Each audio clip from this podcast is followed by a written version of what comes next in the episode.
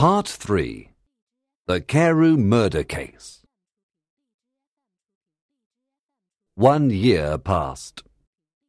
Then a terrible murder happened in London. The murder shocked people because it was very violent, and because the victim was an important man. Soon everybody was talking about it. A young servant girl described what had happened. She lived in a house near the river. She had gone to bed at about eleven o'clock one night. She could not sleep, and she had got out of bed. She sat near the window for a long time. She saw an old man who was walking along the street. The old man had white hair. She also saw another small man walking towards the old man. When the two men met, the old man said something to the small man. He seemed to be asking a question. The girl could not hear the words he spoke, but she said that he spoke very politely. Then the girl recognized the small man. It was Mr. Hyde. She knew him because he sometimes came to the house where she worked to speak to her employer. Mr. Hyde was carrying a heavy stick in his hand. He did not answer the old man's question. Suddenly, he lifted his stick above his head and began to hit the old man with it. He hit him again and again, and the old man fell to the ground. Then Mr. Hyde attacked him where he lay on the ground.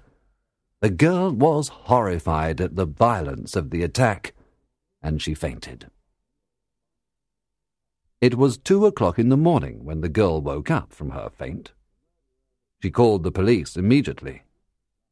The murderer had gone, but the old man was lying in the street. The police found a piece of the murderer's stick in the street next to the old man's body. When they searched the body, they also found the old man's wallet and papers, and a letter. The letter was addressed to Mr. Utterson, the lawyer. The police came to Mr. Utterson's house the next morning. He became very serious when they told him about the murder. I want to see the body, he said. I can say nothing until I have seen the body. Mr. Utterson went to the police station. The police had carried the body there. Yes, said Mr. Utterson. I recognize this man. It is Sir Danvers Carew, the Member of Parliament. Sir Danvers Carew? The policeman said. Is it possible? He looked at Mr. Utterson. This murder will be famous, he said. Perhaps you can help us to catch the man, Mr. Utterson. The policeman then told Mr. Utterson what the girl had seen. Mr. Utterson was unhappy when he heard the name of Hyde. He asked to look at the piece of the murderer's stick. He recognized it immediately. This Mr. Hyde? he asked the policeman. Does the girl say that he was a small man? She says that he is a small, ugly man, the policeman said. Come with me, Mr. Utterson said. I'll take you to Mr. Hyde's house. I know where he lives.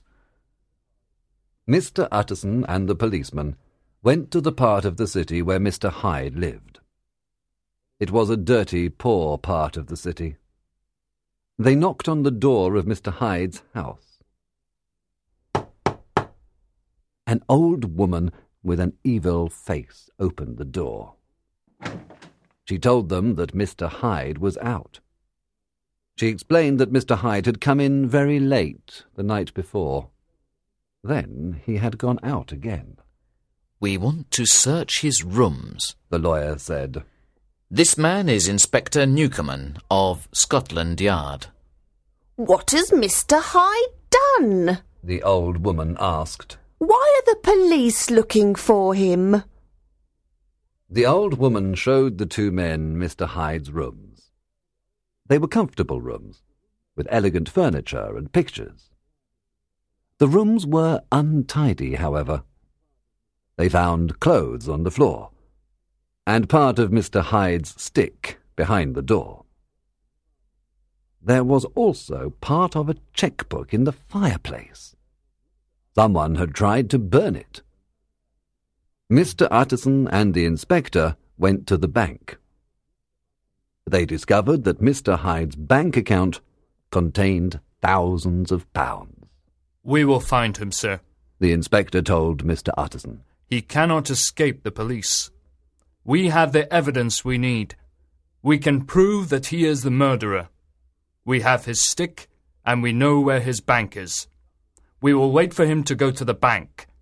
We will put up pictures of him all over the city. It was not easy to find pictures of Mr. Hyde. He had no family, and he had no friends. There was no photograph of him anywhere. The people who had seen him could not describe him. Everybody agreed that he was small and ugly, but no one could describe him accurately. It was late in the afternoon when Mr. Utterson arrived at Dr. Jekyll's house. The servant Poole took the lawyer through the main part of the house to the laboratory. It was the first time that Mr. Utterson had been to Dr. Jekyll's laboratory. He looked at the scientific apparatus with curiosity. Have you heard the terrible news? He asked his friend. Dr. Jekyll looked very unhappy. Yes, He said, everybody is talking about this murder. Listen to me. said the lawyer slowly. Carew was my client. You are also my client. I want to understand exactly what has happened. Are you hiding, Mr. Hyde? I will never see Hyde again. The doctor cried. I promise you, my friend. I have finished with that man. But he does not need my help. He has gone and no one will find him.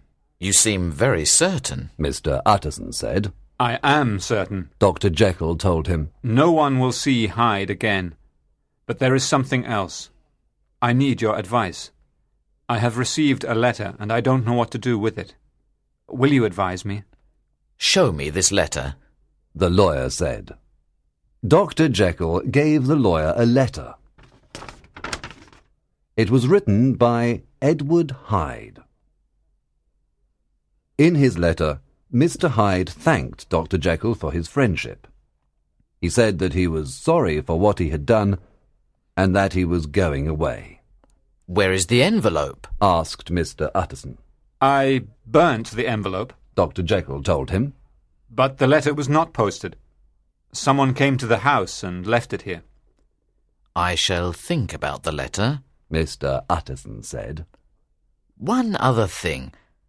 Was it Mr. Hyde who made you write the will?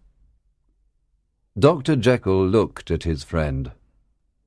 He said nothing, but he nodded his head. I thought it was him. The lawyer cried. He planned to murder you. He wanted your money. When he was leaving the house, Mr. Utterson spoke to Poole for a moment. Someone came with a letter for Dr. Jekyll today. He said. What did the man look like? No one came with a letter, sir. The servant told him. Then the letter arrived at the laboratory and not at the house. Mr. Utterson thought. That is why Poole did not see the person who left it. That evening, Mr. Utterson sat with Mr. Guest, his head clerk and friend. This murder of Sir Danvers Carew is very sad. The lawyer said. It is indeed. Mr. Guest agreed. It is terrible. The man who killed him must be mad. You are an expert on crime and detection. Mr. Utterson said. I have a letter from Mr. Hyde. Please look at it and tell me about the writer of the letter. Do you think he is really mad? Mr. Utterson took out Mr. Hyde's letter and passed it to Mr. Guest. Mr. Guest studied the letter for a few minutes. Then he said, Well, sir, the writer of this letter is not mad, but his writing is strange. I know this writing, I am sure I do. Mr. Guest picked up a letter from Dr. Jekyll. He put it next to the letter from Mr. Hyde. I thought so. He cried, The same man wrote these two letters, I am sure of it. I don't think we should talk about this to anyone. Mr. Utterson said. No, sir, Mr. Guest agreed. I understand. When he was alone again, Mr. Utterson put the letter from Mr. Hyde into his safe. He was very unhappy. Henry Jekyll forged a letter for a murderer. He thought, What have you done, my old friend? And why are you protecting Hyde?